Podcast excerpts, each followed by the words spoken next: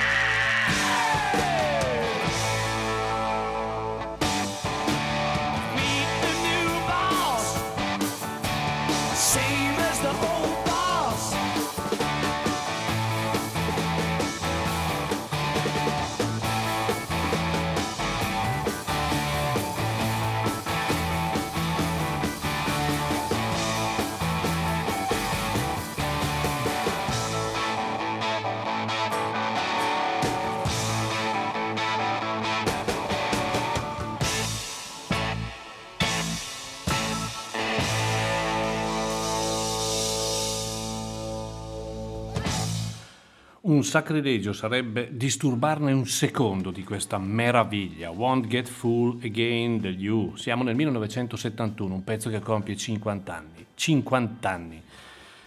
Eh, Non mi sento talmente bravo per eh, dare a voi dei consigli, ma eh, se posso invitarvi a, a far ascoltare questa musica ai ragazzi, ai giovani, alle persone che mh, culturalmente non hanno vissuto eh, questo periodo, ma non hanno nemmeno avuto, mh, anche dopo, la fortuna di avere magari in famiglia qualcuno che amasse il rock, che amasse gli U per dire, o che amasse eh, Lurido o altri, perché eh, si nasce e si cresce con una cultura.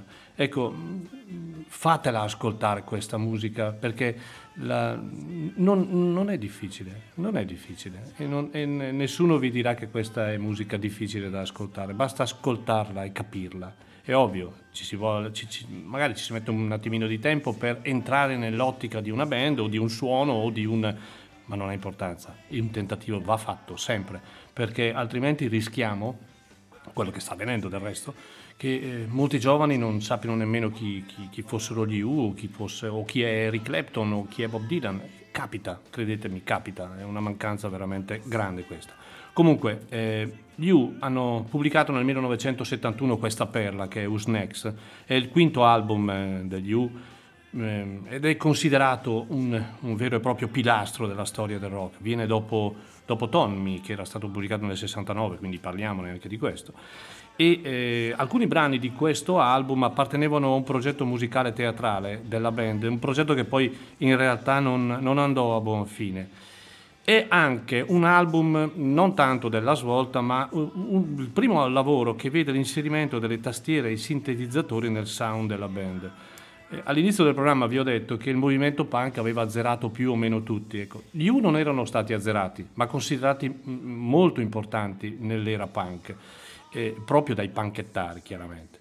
E ripeto, mm, questo album vede l'inserimento delle tastiere e dei sintetizzatori, che sono parti integranti in tutto il suono di tutto il disco. E questo aveva inizialmente fatto un pochino stor- storcere il naso ai fan storici della band, abituato a- ben altro. In realtà poi, mh, come tutte le cose, il tempo paga, eh, il valore dell'album conquistò tutti indifferentemente, direi. È un album intenso, studiato, realizzato in piena armonia e vede eh, tutti e quattro i grandi elementi del- degli U, eh, John Entwistle, Pete Townshend, Roger Daltrey e Keith Moon in, in piena forma. Eh, questa versione, ad esempio, di, di Won't Get Full Again è addirittura gemmata, dura 8 minuti e mezzo, ma è gemmata, è un qualcosa di, di potente. Sentendola in cuffia si sente veramente il grande lavoro di Pete Townshend. E è un'altra gemma che vi ho eh, voluto proporre e- perché, perché è importante. Adesso direi tuffiamoci nel mondo Doors.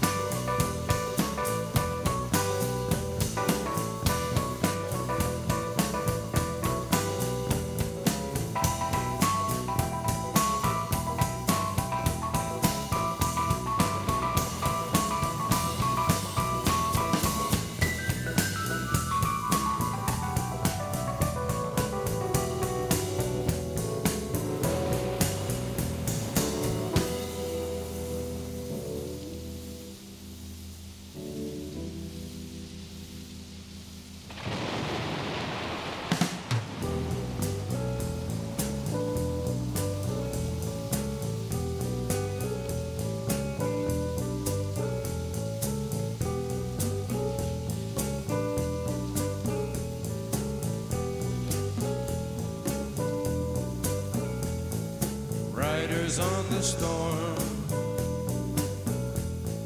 Riders on the storm. Into this house we're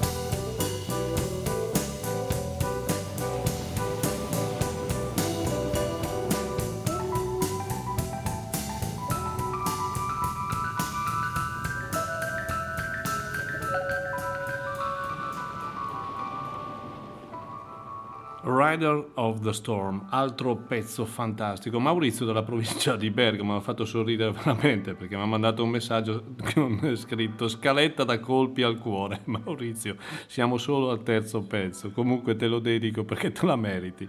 Allora erano i Doors, e siamo ancora nel 1971 eh, anno appunto eh, dal quale prima abbiamo ascoltato Won't Get Full Again degli Who e qui eh, nel 71 a Los Angeles eh, nasce un altro capolavoro che è questo LA Woman che è il, il sesto album dei Doors pubblicato appunto nel 71 fra l'altro è l'ultimo album con la presenza di Jim Morrison che poi eh, ha decretato chiaramente oltre alla sua morte fisica anche la morte naturale della band. Però è un album che rispetto agli altri si può considerare il lavoro meno psichedelico, un po' più rock, un po' più blues, eh, diciamo della loro intera discografia. Eh, un lavoro che chiaramente consacrò appieno, la, ma non ce n'era bisogno, la, la grandezza poetica di Jim Morrison, ma eh, soprattutto eh, riconferma la grandissima capacità tecnica di Ray Manzarek, di Bobby Krieger e di Densmore. Eh, Riders on the Storm è un brano, questo brano è un brano strepitoso, a me piace tantissimo. E pensate che è stata scritta, eh, pensate, erano da- davvero dei geni, eh, creata da mm, Jim Morrison in un pomeriggio, così, seduto, mentre beve, quantomeno si dice, beveva una birra, e, eh, il, il racconto musicale eh, di, con l'aggiunta poi dei tuoni dei- delle- de- della pioggia ispirata ad un autostoppista assassino. In realtà, in realtà è vero, eh, è una figura che Jim Morrison eh, ha ripreso realmente eh, esistita, la- la- questa figura è realmente esistita, è ripresa da Jim Morrison eh, in Bill Cook, che era un serial killer degli anni 50. Pensate, in, eh, in un pomeriggio si scrive un capolavoro del genere. Quel che si apprezza di, questa- di questo brano è chiaramente l'aspetto, l'aspetto vocale e l'aspetto poetico del testo, ma è- a me eh, preme eh, sottolineare la parte centrale di questo pezzo, cioè una vera e propria jam vissuta tra blues, mh, divagazioni jazz, e dominata davvero dai due grandi Manzarek e Krieger. Eh, che dire, mm, altro pezzo da 90. Quando si dice che il rock è, morto, no, il rock non è morto e non morirà mai, questo statene certi. Ma è chiaro che certi personaggi difficilmente ne nascono tutti i giorni e quindi eh, ecco, tendenzialmente si porta a, a esternare una frase del tipo il rock è morto perché ehm, gente come i Doors, come gli U, come i Rolling Stone non nascono più. Eh, no, mm, il rock è sempre in evoluzione e ovviamente prende eh, eh, spunto dal passato perché è giusto che sia così, ma lo trasforma in chiave moderna eh, attraverso varie influenze, varie divagazioni. L'importante è seguirlo. Come del resto adesso seguiamo una band che credo abbia pubblicato 4 o 5 anni, ma credo che abbia fatto tutto nel primo album. Eh, tutto cosa vuol dire? Eh, un, un, fulmine a ciel sereno, un bellissimo album, ehm, ascoltiamoli, poi magari due paroline li facciamo. Ah, prima, di, tu, prima di, di ascoltare il pezzo vi ricordo, perché eh, magari qualcuno non lo sa, eh, voi siete su ADMR, Rock Web Radio, io sono Maurizio Mazzotti e questa è la My Generation di domenica 14 febbraio 2021.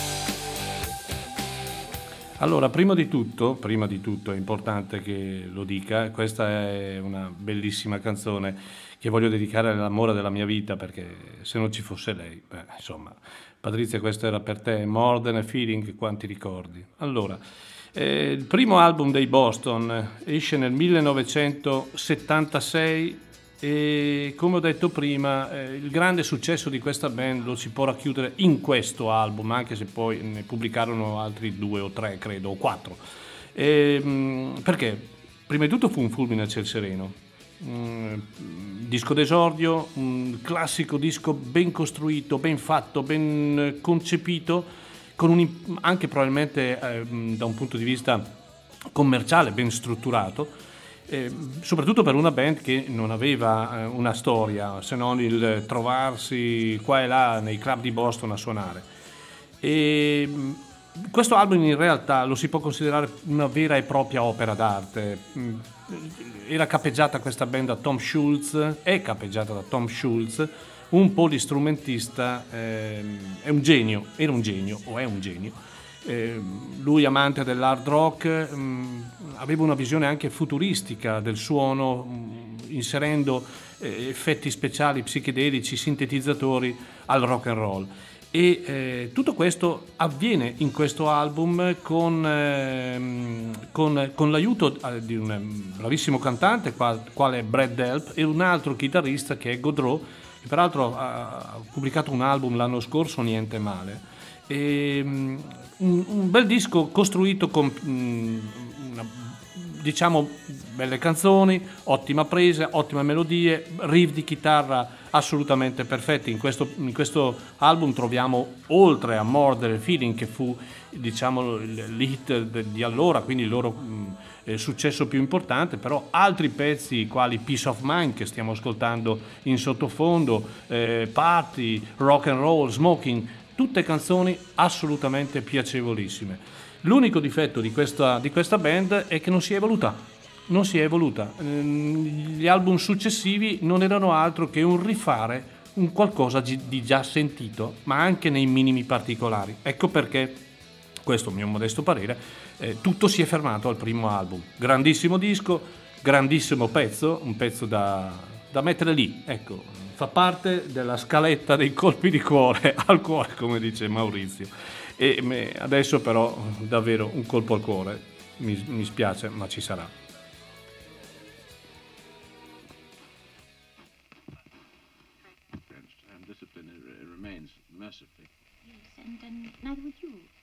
Derek, this star nonsense.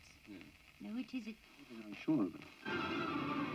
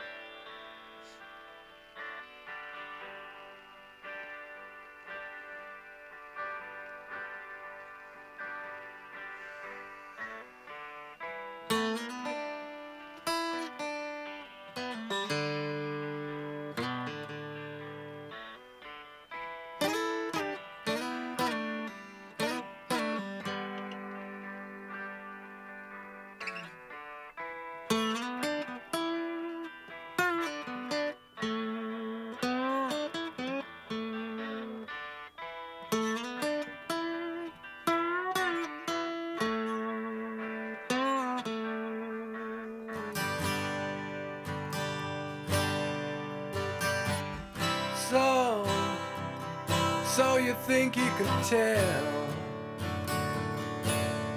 heaven from hell, blue skies from pain? Can you tell a green field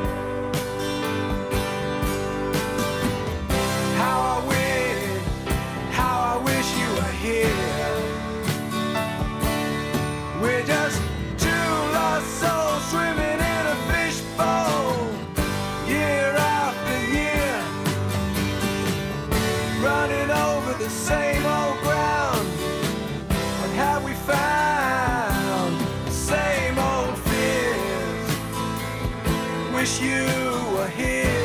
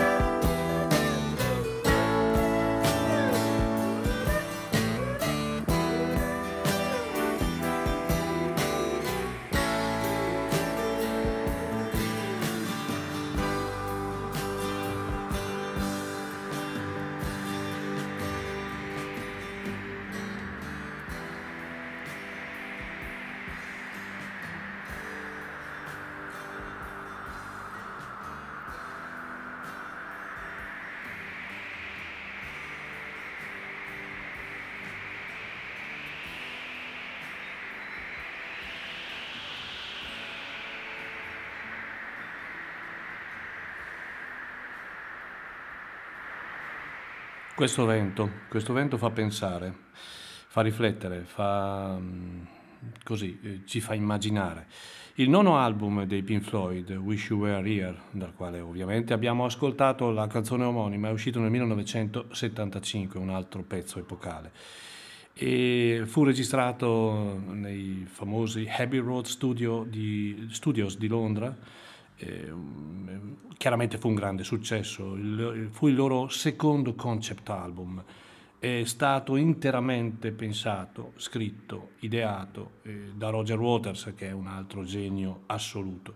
Il lavoro in realtà aveva, mm, aveva un triplice significato. Eh, il primo era diretto a una forma di denuncia verso l'allora eh, industria musicale che secondo Roger Waters era troppo attenta e interessata soprattutto al lato economico, ma quello forse anche oggi, tralasciando sempre più l'aspetto qualitativo della musica proposta. Un altro, un altro aspetto importante era l'ambiente in quel momento dei Pink Floyd interno che eh, non era più così coeso, eh, stava un po' perdendo il vero significato di cosa vuol dire essere una band, una rock band. E terzo, non da ultimo, eh, la dedica completa di Roger Waters all'amico Sid Barrett, che in quel periodo chiaramente eh, ancora in vita, ma era in condizioni veramente pessime, pessime sia fisiche che mentali, al grande desiderio di averlo ancora, ancora tra loro. Mm, ho letto qualche, qualche mese fa una, un- una cosa che mi ha fatto riflettere e mi ha fatto pensare. Durante la registrazione di questo album, Sid Barrett si presentò negli studi e nessuno, purtroppo, ad eccezione di David Gilmour, lo riconobbe. E quando capirono chi era, eh, chi fosse eh, Roger Water, che era molto amico di Sid Barrett, a quanto si legge, eh, scoppiò in lacrime eh, vedendo in che condizioni fosse appunto Sid Barrett. Pensate, da quel giorno non vis- non- nessuno più lo, lo- lo- lo rivide. E da una parte eh, Waters ha sempre detto sono molto triste per Sid Barrett, fu molto importante per la band che senza di lui non sarebbe mai nata, niente sarebbe successo senza di lui ma ugualmente niente sarebbe potuto continuare con lui mh, a causa dei suoi problemi, era evidente. Però chiaramente l'aspetto sentimentale, l'aspetto affettivo, l'aspetto mh, di uomini è- è- è venuto fuori. E è una canzone splendida, un titolo meraviglioso. Permettete di eh, farmela dedicare a chi sapete.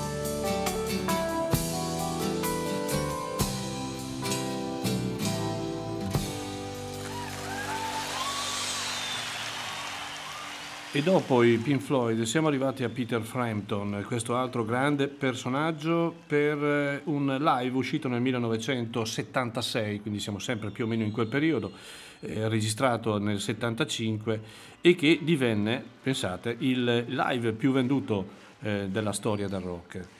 Eh, qui troviamo Peter Frampton nella sua massima espressione eh, di musicista e chitarrista in forma veramente eh, smagliante, perfettamente accompagnato da una, da una, bella, da una bella, band affiatata, ovviamente è una band rodata eh, di, di, valore.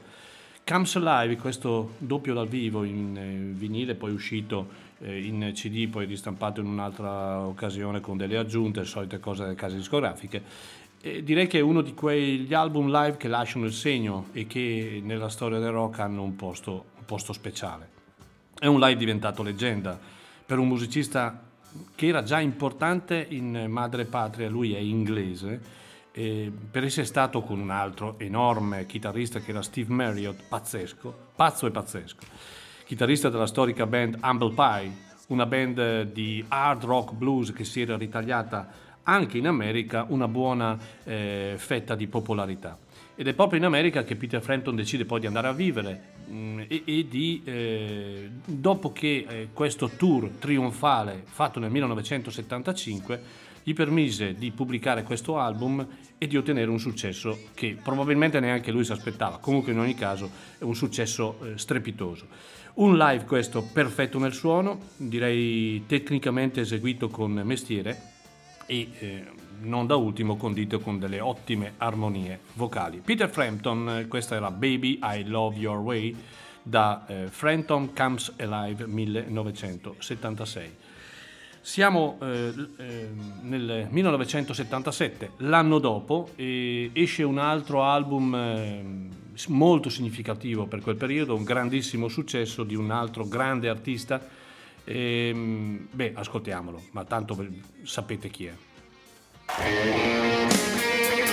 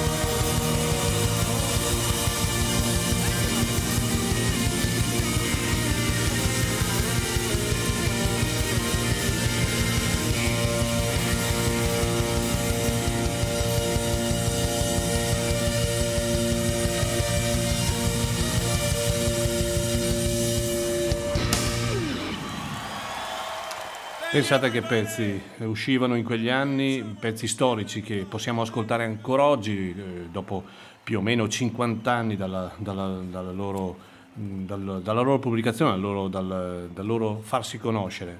Steve Miller, Steve Miller, è altro eh, personaggione, personaggione americano, e, mh, nel 1977 pubblicò il decimo album della sua collezione, della sua discografia. Lui ha cominciato molto giovane a suonare, a suonare, a suonare del, diciamo, più o meno all'inizio degli anni 60. Suonava blues, rock blues nei vari localini, nei vari, nei- nei vari posti del Milwaukee dove era, dove era nato. Poi prima di essere diventare importante, prima come Steve Miller Blues Band, sempre il blues, eh, e poi semplicemente come Steve Miller Band. Eh, Nel 1973 eh, pubblica un grande disco che è The Joker, un disco che gli permette di avere anche un discreto successo commerciale, ma con i successivi Fly Like an Eagle e soprattutto questo che è Book of Dreams, apro una parentesi, è anche il titolo del programma di Eleonora Bagarotti che va in onda tutti i lunedì dalle 8, dalle 20 alle 21 che saluto, bellissimo programma, non perdetelo mai, grande cultura. Eh, dicevo, Book of Dreams Ehm, Steve Miller il, ehm, apre il, il suono verso diciamo componenti meno, meno hard, meno blues, meno psichedeliche per proporre un suono più semplice, più melodico, più commerciale, però di grande effetto, di grande effetto e di impatto sul pubblico, anche se in realtà il blues è sempre presente, la componente blues è sempre presente in Steve Miller.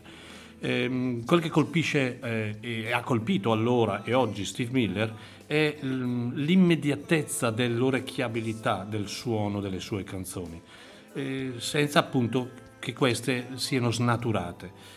Ehm, direi che eh, un'altra capacità di Steve Miller è quella di eh, mh, creare non tanto la canzone di riferimento, il hit di riferimento, ma molti pezzi all'interno di ogni album, eh, mi riferisco soprattutto al periodo che va dal 73 al 79-80, dove confluiscono 5-6 pezzi che sono tutti di grande livello. Eh, mi riferisco a Jet Airliner, Fly Like an Eagle, The Jingle, eh, Take the Money and Run, ad esempio, The Joker, lui era soprannominato The, The Joker.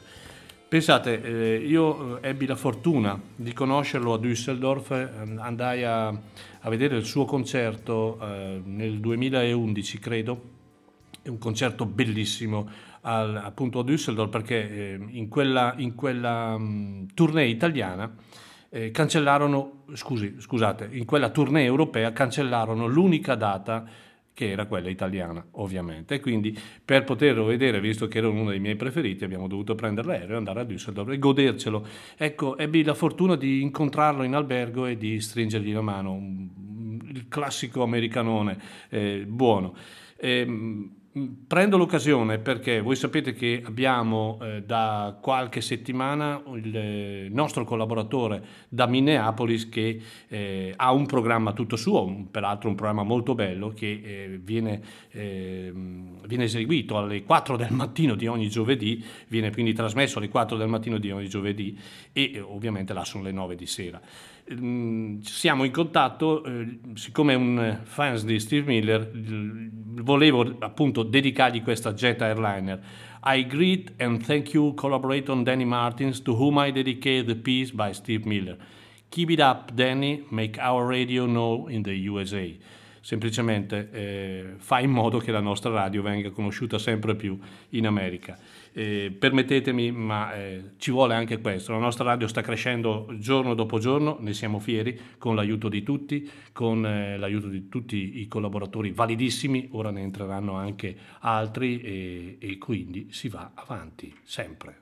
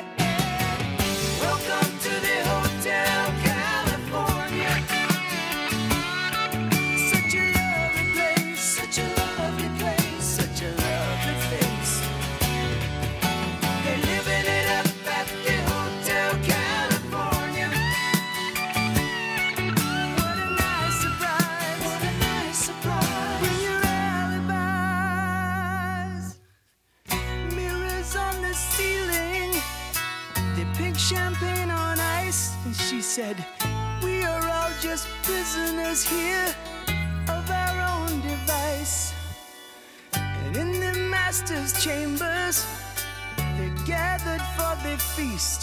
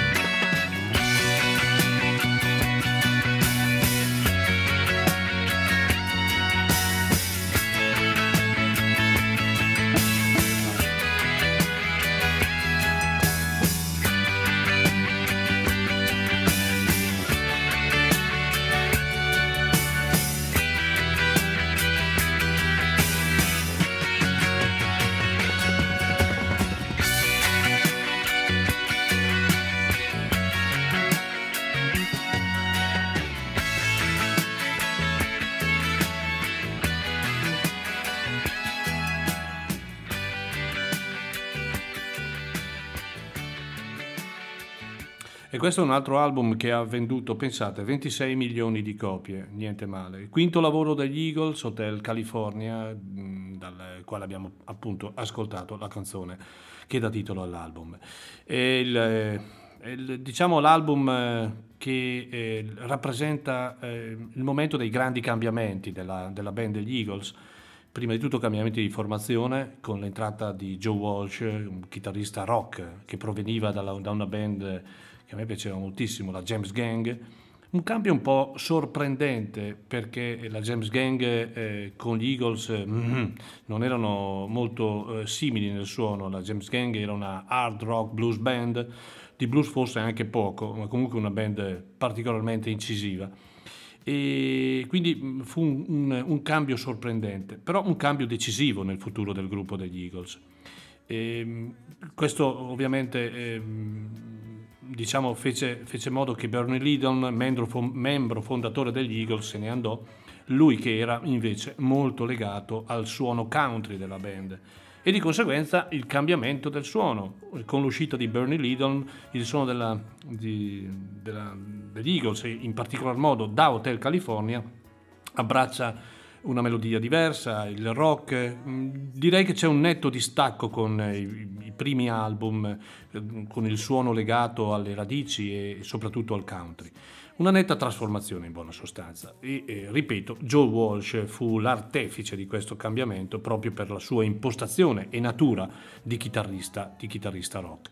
Eh, Hotel California è un album, mm, indipendentemente dal cambiamento del suono, un album splendido, un lavoro completo, un capolavoro importante. Pensate, ha venduto 26 milioni di copie nel 1976 in piena eh, era punk. Pensate, 26 milioni di copie. Gli Eagles sono stati eh, la band che mh, forse più di tutti ha venduto eh, album eh, al mondo. Questo è un lavoro che esplora anche tematiche legate alla decadenza dell'America. Eh, Don Henley, eh, il, il vero leader della band, ha definito questo album come la fine dell'innocenza, eh, legata soprattutto alla decadenza dell'America, eh, che secondo chiaramente eh, lui e loro era un paese sempre più corrotto e materialista. E appunto il brano Hotel California è come si può dire, un quadro, un affresco nel descrivere il lusso, la malinconia dell'alta borghesia di Los Angeles. Questo era comunque il contenuto eh, tematico della- dell'album e del brano. Eh, che dire, un grandissimo disco attuale a oggi, anche se è stato pubblicato nel 1976. E per parlare eh, in, continu- in continuità di un album che ha venduto milionate di copie, sentite questa.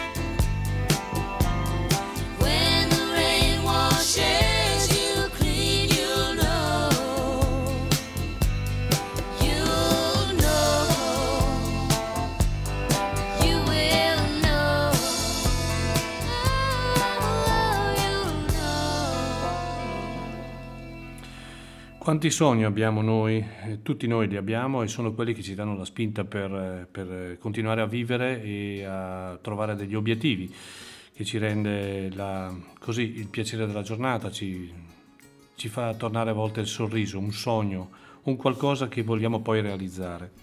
Era eh, Dreams dei Fleetwood Mac dall'album Rumors 1977, un altro album eh, di un successo incredibile ed era l'undicesimo lavoro per questa band, secondo album della nuova vita musicale dei Fleetwood Mac del, appunto del 77. Eh, Questo album, fra l'altro, nasce in un periodo di forte tensione all'interno della- di questa band. Perché? Perché questa band era composta in buona sostanza da due coppie, Buck- mh, Lindsey Buckingham con Stevie Nicks e, e, e McVie con Mick Fleetwood. Eh, il- però in ogni caso, anche se la coesione non era delle migliori, il lavoro è immenso, direi, si è guadagnato un ampio consenso critico oltre a un successo commerciale senza precedenti. È il secondo album della nuova vita dei Fleetwood Mac, ehm, dopo, dopo l'omonimo Fleetwood Mac del 1975, dove si è passati dal, dal- dal rock blues della prima formazione con Peter Green al, al rock, eh, possiamo definirlo mainstream, eh, sonorità in una commissione di rock, pop, new wave, ehm, in, un, in un contesto difficile comunque perché eh, dovettero comunque coesistere personalità forti e soprattutto due coppie che non è mai facile. Comunque, ehm, tornando a Dreams, è un brano che Stevie Nicks, pensate, ha composto anche lei, eccezionale. Dieci minuti andando in uno studio diverso da dove registravano i Fleetwood Mac, si è messa al pianoforte e ha trovato l'ispirazione. Siamo a San Valentino, in realtà il, il- il pezzo non è particolarmente felice perché il tema trattato richiama un po' lo stato d'animo di quel momento di Stevie Nicks, cioè l'abbandono, forse il distacco dall'uomo che o che ha amato o che amava ancora. La canzone direi che è stilisticamente molto semplice, ciò che la rende unica e, e meravigliosa è la voce di Stevie Nicks, dolce, direi rude e triste in questo pezzo, eh, insomma è una grande, un'altra grande. Ehm, allora, due cose veloci prima di passare pe- al prossimo pezzo. Eh, ricordo sempre il tesseramento ehm, che eh, è sempre aperto. Andate sul nostro sito www.admr-chiari.it, lì troverete eh, come fare questo benedetto tesseramento. Mm, Siamo contenti del risultato ottenuto, ma si può sempre migliorare. Eh, 30 euro per sostenere la DMR, per sostenere quello che stiamo facendo. Era un sogno, Dreams, l'abbiamo realizzato perché la DMR, oltre a eh, essere una grande radio dove ascolti ciò che non ascolti, è anche un progetto che poi si concretizza. Non- noi non, non siamo un'associazione di, di fatti, di, di parole e non fatti, noi siamo un'associazione di fatti, fatti, fatti. Quindi abbiamo dimostrato in questi 25 anni, anni tutto quello che abbiamo fatto, abbiamo una voglia pazzesca di ricominciare a organizzare concerti e la radio sarà comunque uno strumento ancora più importante per, so io, per fare interviste ad artisti, per trasmettere i, i- i concerti e sarà un viatico anche per pubblicizzare proprio i- gli eventi che andremo, che andremo a, eh, a realizzare qui a Chiari come da 25 anni lo stiamo facendo. Altra cosa, i podcast sono disponibili sul sito, ehm, stiamo lavorando affinché i pod- podcast siano disponibili anche ehm, ehm, nelle app. Eh, questo non è ancora possibile, è una questione tec- tecnica, la stiamo risolvendo, abbiate ancora qualche giorno di pazienza, arriveremo anche lì. Sono le- quasi le 11, siamo in perfetta- perfetto orario e adesso ascoltiamo un altro enorme, un altro grande. Io sono innamorato di Warren Zevon, voi no?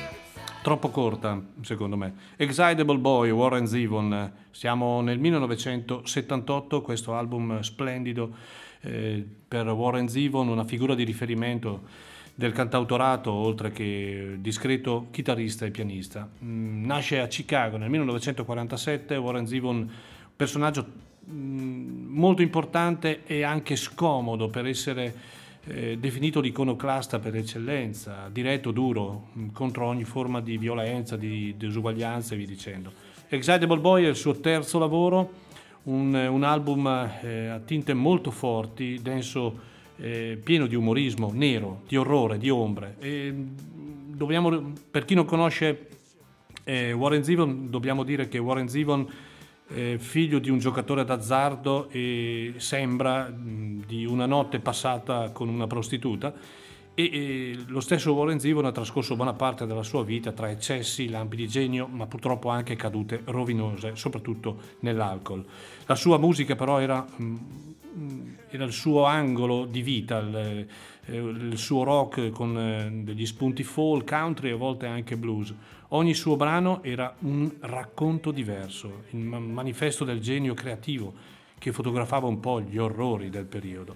Pensate, questa canzone che è molto mh, piacevole da ascoltare, eh, se uno legge il testo eh, si rende conto di quanto era complesso Warren Zevon come persona, ma profonda. E pensate che eh, questa canzone su una base pop leggera, spensierata, narra le azioni mh, oscene, feroci di un giovane psicopatico che dopo aver ucciso eh, un'accompagnatrice al ballo scolastico o qualcosa del genere, viene in qualche modo giustificato e perdonato da una società che rimane indifferente, pensate, perché è assuefatta dalla violenza. Si tratta solo poi in fondo di un ragazzo, dicono, agitato e troppo emotivo. Gli danno dieci anni di manicomio, lui esce e poi torna a fare quello che comunque ha sempre fatto prima. Ma cosa importa? Continua a essere il caro vecchio ragazzo eccitabile del ritornello. Eh, Warren Zevon era talmente un grande che eh, pochi giorni prima di morire era in sala di registrazione a registrare il suo ultimo album, eh, sapeva che ormai la fine eh, lo- era vicina e nella eh, sala di registrazione scrisse queste parole bellissime rivolte alla, alla sua compagna. Talvolta, talvolta, quando starai facendo qualcosa di semplice in casa, magari penserai a me e sorriderai. Sai che sono legato a te come i bottoni di una blusa. Tienimi nel tuo cuore ancora un po'. Pazzesco, grandissimo. Eh, sono le 11 in punto, ora eh, un altro brano molto molto molto bello, loro eh, nati come un grande supergruppo, purtroppo le cose non sono andate così bene, ma questo è un bel disco.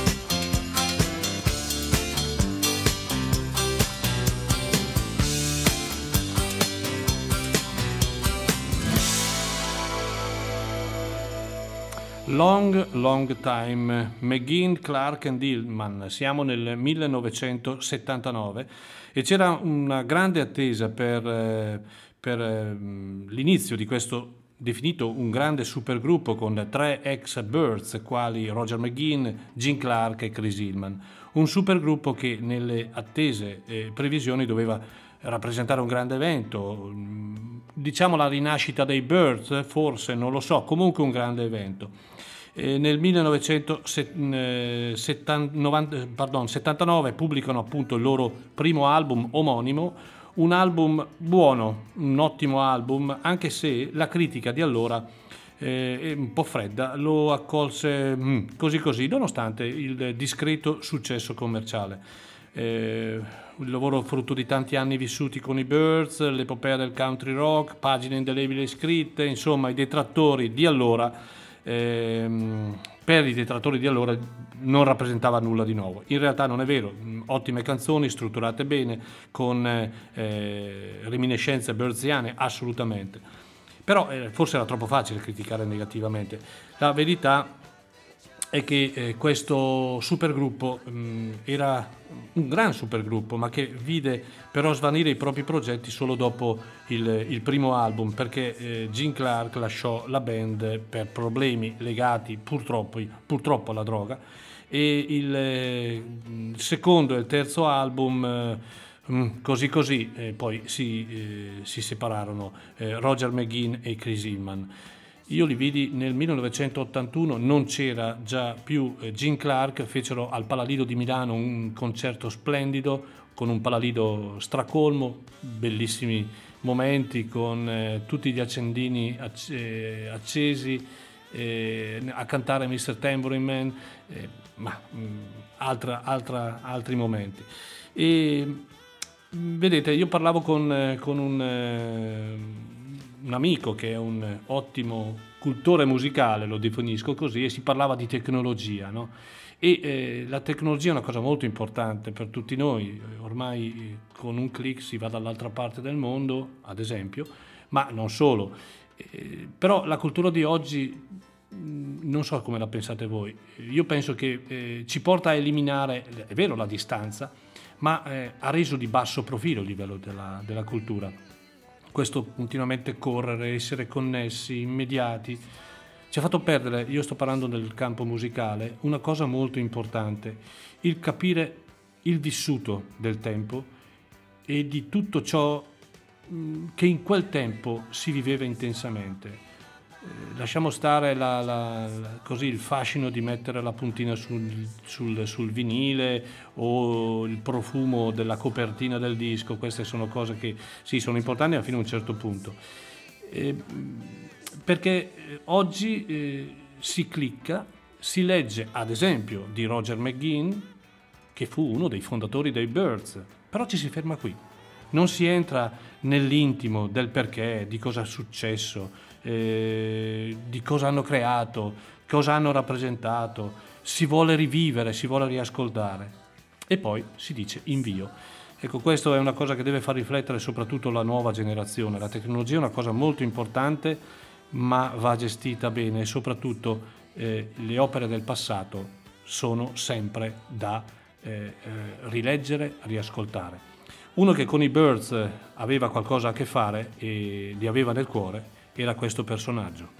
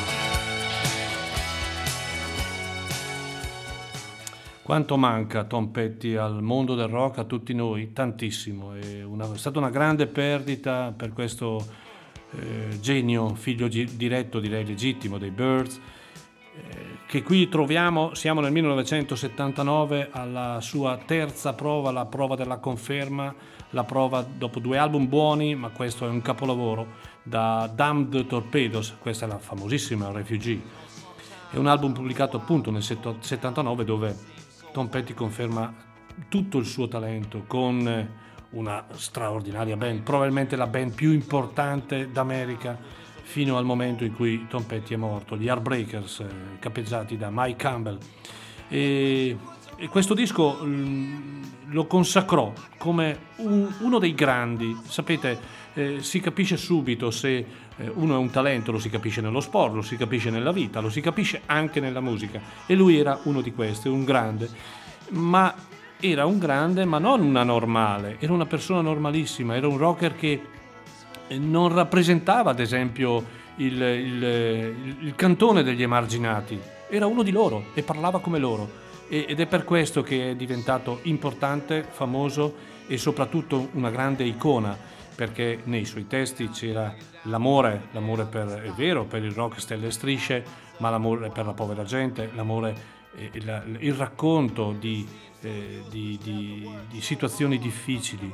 E, eh, diceva John Manson, ehm, che noi abbiamo conosciuto, è venuto chiari tante volte, che Tom Petty era veramente un- una persona importante perché era molto famoso in America, ma di una semplicità incredibile. Lui che ha amato appunto i Birds, Johnny Cash, Dylan, i grandi del passato, eh, con, con opere e grandi dischi che poi lo, lo hanno reso un, eh, il grande rocker di sempre. Tom Petty era Refugee. Ed ora eh, ci spostiamo, 1978, un anno prima, ma più o meno siamo sempre in, in quel periodo, ci spostiamo in Irlanda con una band eh, particolare, a me piacevano tantissimo, purtroppo eh, il, loro leader, il loro leader se n'è andato tempo fa e- ed è stato un, un duro colpo perché era veramente una band straordinaria. Ascoltiamoli, loro sono i Thin Lizzy.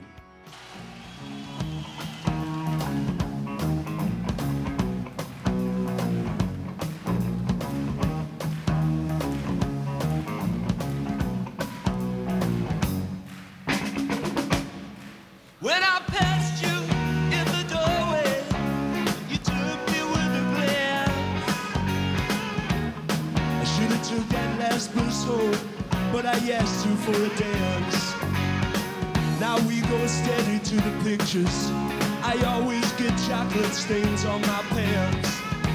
And my father is going crazy, says I'm living in a trance, but I'm dancing in the moonlight. It's got me in its flat spotlight.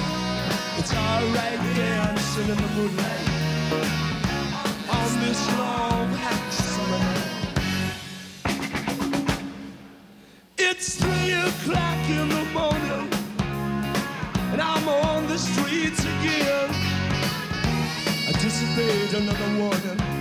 I should have been in by ten. I won't get out until Sunday. I'll have to say I stayed with friends. Oh, but it's a habit worth forming if it means to justify the ends dancing in the moonlight. It's got me in its It's alright dancing in the moonlight on this long hot summer night.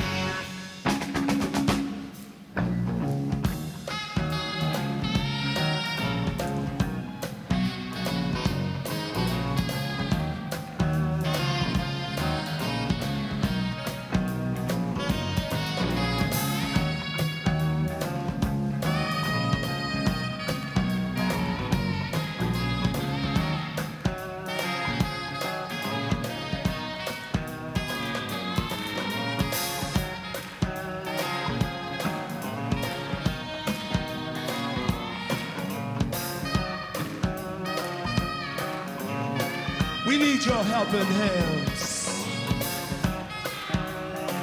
On saxophone from the Graham Parker band. Like you to make a lot of noise. Earl on saxophone.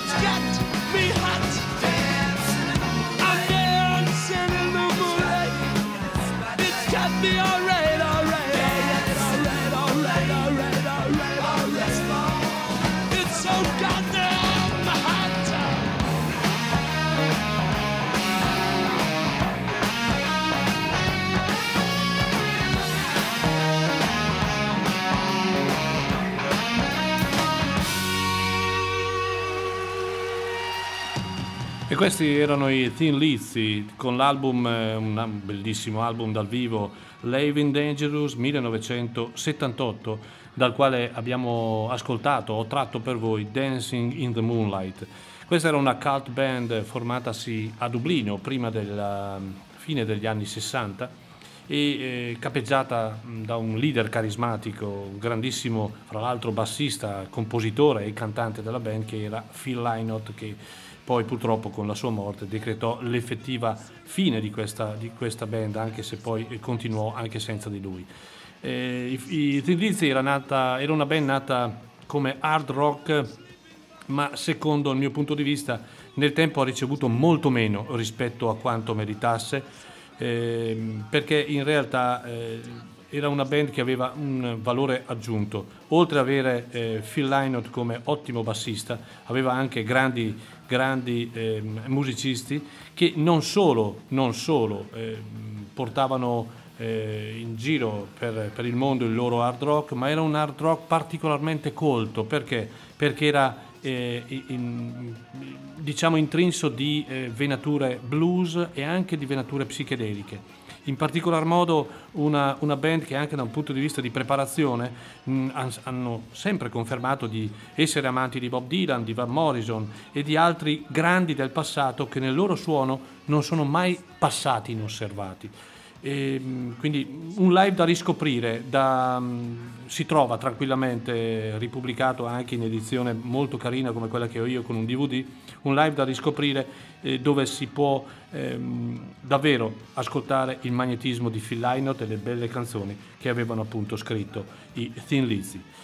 Qualcuno di voi ama Tom Waits? Io senz'altro sì, e allora ve lo faccio ascoltare.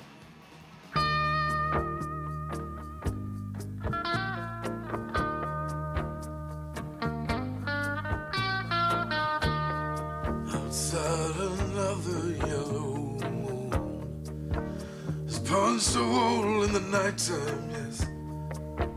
I climb to the window and down to the street. I'm shining like a new dime.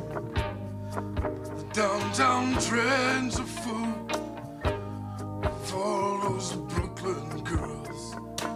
They try so hard to break out of their little worlds. Well, you wave your hand and they scatter nothing that will ever capture your heart. They're just thorns without the rose. Be careful of them in the dark.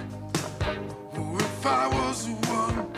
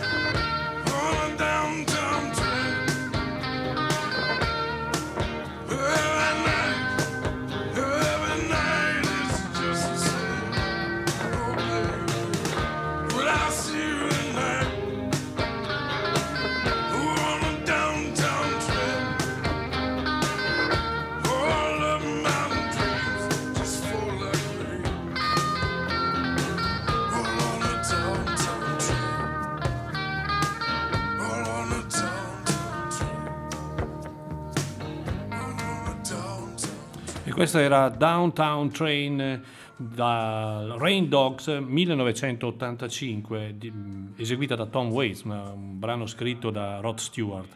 È il nono album di questo straordinario artista, Tom Waits, musicista e compositore.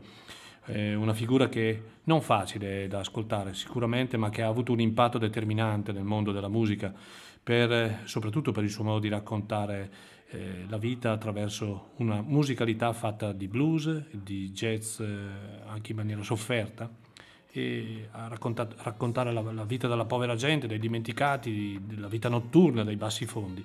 Rain Dogs del 1985 fa parte di una trilogia, eh, viene chiamata la trilogia di Frank, che comprende un album che ha un titolo improponibile che è Swordfish Trombones o Trombones e poi eh, Frank's Wild Years del 1987 e appunto in mezzo c'è Rain Dogs del 1985 e eh, questo album è forse uno degli album più riusciti dove eh, il tema centrale è raccontare appunto la vita dei poveri di strada. Eh, sono racconti mm, mm, marginali ma importanti. Queste sono le parole eh, di, chi, eh, di chi ha scritto e chi ha fatto questo album. A Manhattan, dopo che ha piovuto, si vedono in giro tutti questi cani che sembrano smarriti. La pioggia lava via gli odori. Non riescono più a orientarsi, a ritrovare la strada di casa. Tutte le persone di cui sono tenute eh, insieme, scusate, tutte le persone di cui canto sono tenute insieme dal modo fisico in cui condividono dolore e disagio. Sono parole forti che fanno capire eh, dove era diretto la cultura di Tom Waits, dove, dove era diretta sua- la sua ispirazione. E, eh, un altro grande, un altro grande, fra l'altro in questo album c'è Larry Taylor al basso che lo ha accompagnato anche in altri album, Larry Taylor grande bassista dei Kennedy che io ho conosciuto qui a Chiari nel 1987.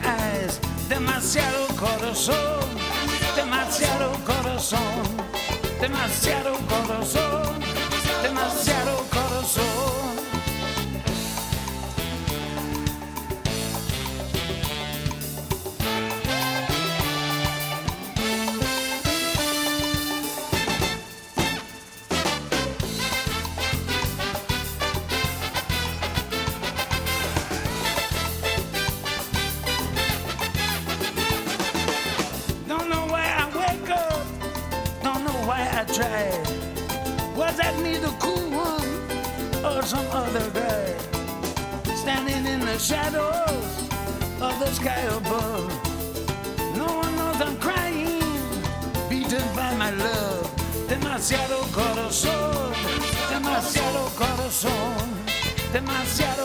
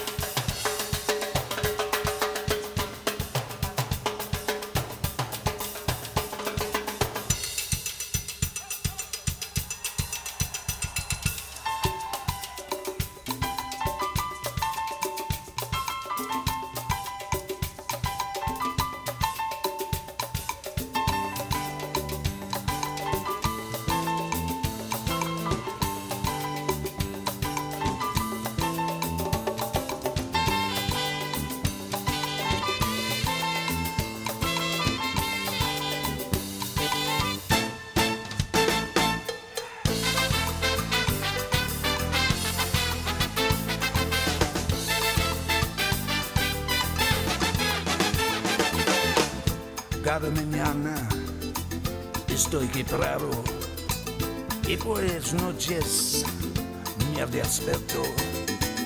Lágrimas en mi cara abajo de la lluvia.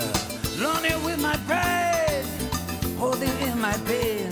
Demasiado corazón, demasiado corazón, demasiado corazón, demasiado corazón.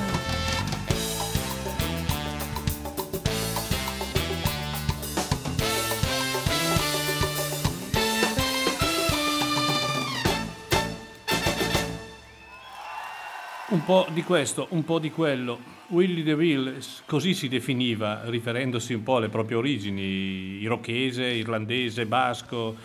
Era unico, un genio, un istrione, difficile, scomodo, brutto, un grande.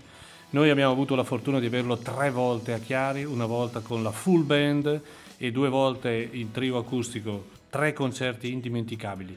L'amore per il blues, per i grandi del blues che lo hanno formato musicalmente. Alla metà degli anni 70 eh, lo vede primatore in uno storico nightclub di New York che si chiama o si chiamava, adesso non so se esiste ancora, CBJB, uno storico locale. E, allora era, era Ming DeVille, era una band eh, ovviamente dove lui era il leader, il cantante. Qualcuno addirittura al- all'epoca l'aveva inserito nel movimento punk, ma a torto, lui col movimento punk non, non c'entrava assolutamente nulla, proprio perché il movimento punk, come ho detto prima, rinnegava tutto ciò che era il passato. Aspetto da poco raccomandabile, e questo lo- la, la prima volta che arrivò a Chiari mi fece veramente paura. Poco raccomandabile, una vita vissuta al limite, molto spesso purtroppo dipendente dalla droga, ma eh, Willy DeVille ha sempre proposto musica eh, nella quale vivevano tutti gli aspetti delle sue origini, quindi un linguaggio musicale molto completo che nasce da più razze, quindi dal, dal rock and roll al rhythm and blues, al folk, al soul. Questo è un album eh, del 1993, un live, sempl- semplicemente live, dove troviamo Willy DeVille in grandissima forma e una band, credetemi, strepitosa. Freddy Coella, chitarrista, già con Bob Dylan, venne anche lui a Chiari. Ed è stato registrato parte al Bottom Line di New York e parte all'Olympia di Parigi. Peraltro lui, eh, diciamo dopo la prima parte della sua vita eh, da musicista, ebbe particolarmente successo in Europa, forse più in Europa che in America. In America aveva probabilmente lasciato un brutto ricordo. Demasiado Corazon, questa canzone che è oltretutto famosa anche per- perché è stata una sigla di una famosissima trasmissione televisiva, eh, è ricca di calore, di colori e di sentimento. È uno dei brani che un pochino più lo raffigurano e tutti pensano che sia una canzone gioiosa, un brano, invece no, è un brano struggente, una dichiarazione di sofferenza, ma credetemi di, generosità. Vi leggo solo prime- i primi versi di questa canzone che dice ogni mattina sono a pezzi, ogni giorno muoio, ogni notte mi indebolisco e ogni notte piango. In piedi sotto la pioggia, nella strada fuori, correndo sul mio viso, lacrime agli occhi, troppo cuore, troppo cuore. Questa era Demasiado Corazon di Willy DeVille. Ora vi lascio con... vi lascio. Ultimiamo il programma di oggi con tre meravigliosi pezzi. Eh, due sono al, al di là di, di- di- di qualsiasi possibile commento. Adesso cominciamo con, con, eh, il, il primo di questi tre, che è tratto da un altro capolavoro uscito nel 1987 di John Hyatt che si chiama Bring the Family e questa è una canzone che poi giudichiamo e parliamo, ma questa ascoltiamocela perché è fantastica. Have a little faith in me. Lui è John Hyatt.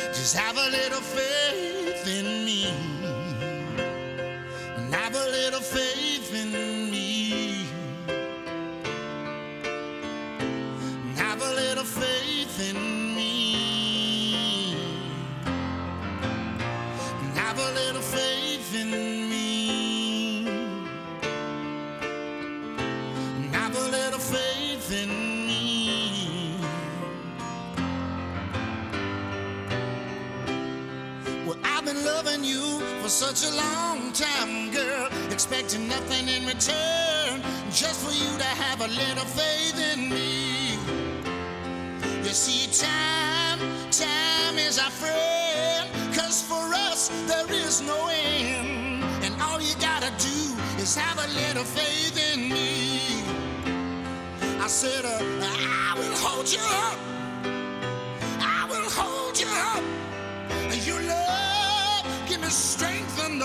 Have a little faith in me. I said, uh, hey, hey, all you gotta do for me, girl, is have a little bit of faith in me. I said, uh, I said,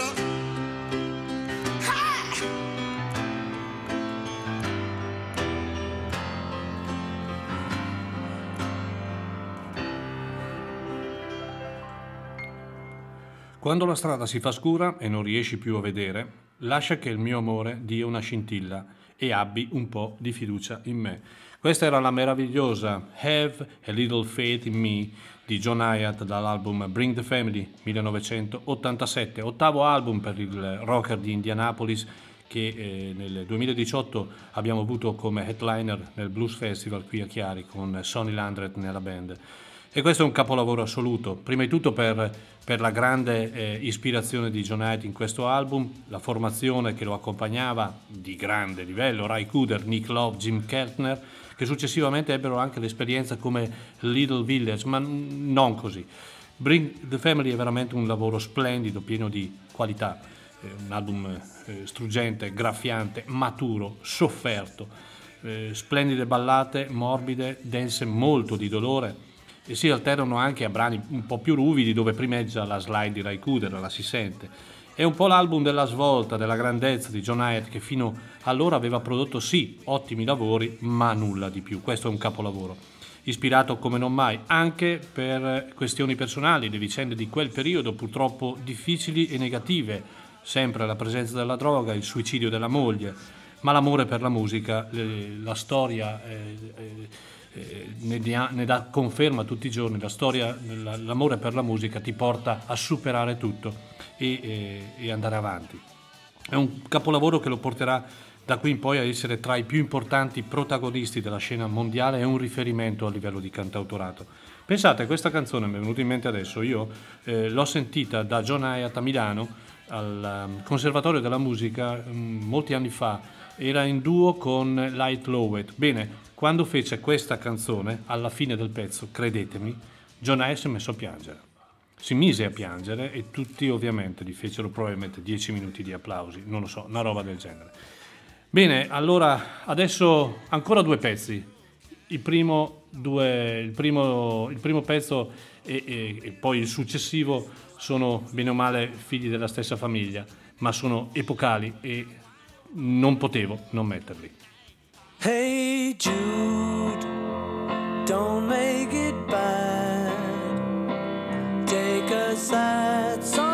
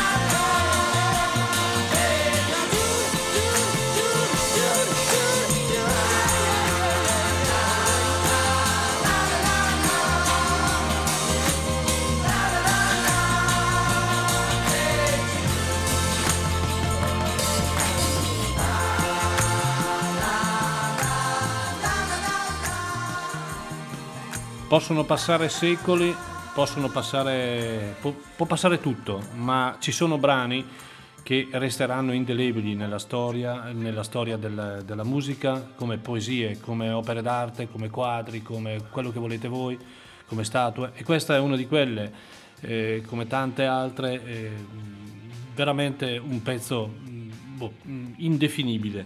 E Jude, eh, scritto, o meglio, eh, accreditato alla coppia Mc- mh, Paul McCartney e John Lennon, ma in realtà questo è un brano che venne scritto da, ehm, da- da Paul McCartney ed è tratto dal White Album del 1968 ed è un brano che eh, Paul McCartney dedicò al figlio di, di John Lennon, eh, Julian Lennon, eh, che in quel periodo era molto amico di Paul McCartney ed era particolarmente sofferente per il divorzio appunto del, del babbo con, con la mamma. Un brano epocale, fra l'altro il primo a essere pubblicato sulla Apple Records, questo, questo, questo pezzo. Io concludo il programma di oggi mh, sperando che eh, sia stata cosa gradita per voi ascoltatori e con un altro, eh, un altro- un'altra opera d'arte, un altro pezzo fantastico e indimenticabile. E pensate, è considerato uno dei brani più belli di sempre. Non lo dico io, lo dice sicuramente qualcuno più importante di me. È un brano mh, a- antitutto, ok? Un brano a favore della pace, della libertà, un brano che eh, è una- un, un- così, un modo di dire all'uomo, all'essere umano, cerca di essere libero, ma in pace con te stesso e in pace con gli altri. Ed è quello, è quello che eh, andremo a sentire adesso da, eh, da John Lennon. Ehm, io ne approfitto per ringraziarvi dell'ascolto di questa mattina, abbiamo passato più di due ore insieme con grande musica. Ci ritroveremo domenica prossima e domenica prossima parlerò dei grandi chitarristi e eh, personaggi legati al Texas, che è una delle, delle nazioni importanti per, per- per il blues, ma non solo per il blues, e eh, dedicheremo ampio spazio a questo, a questo aspetto con dei grandi pezzi. Noi poi ci riascoltiamo anche martedì. Vi ringrazio ancora di essere stati con noi sulla DMR Rock Web Radio. Ricordate, come dicono tutti i nostri ehm, collaboratori, viva la radio, viva la DMR, eh, continuate a diffondere il messaggio perché questa radio, sapete meglio di me, è una grande radio. Buona domenica a tutti, buon pranzo da Maurizio Mazzotti.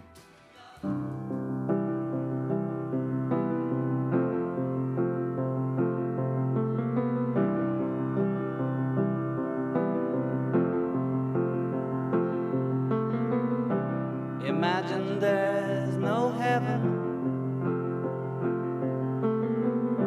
It's easy if you try.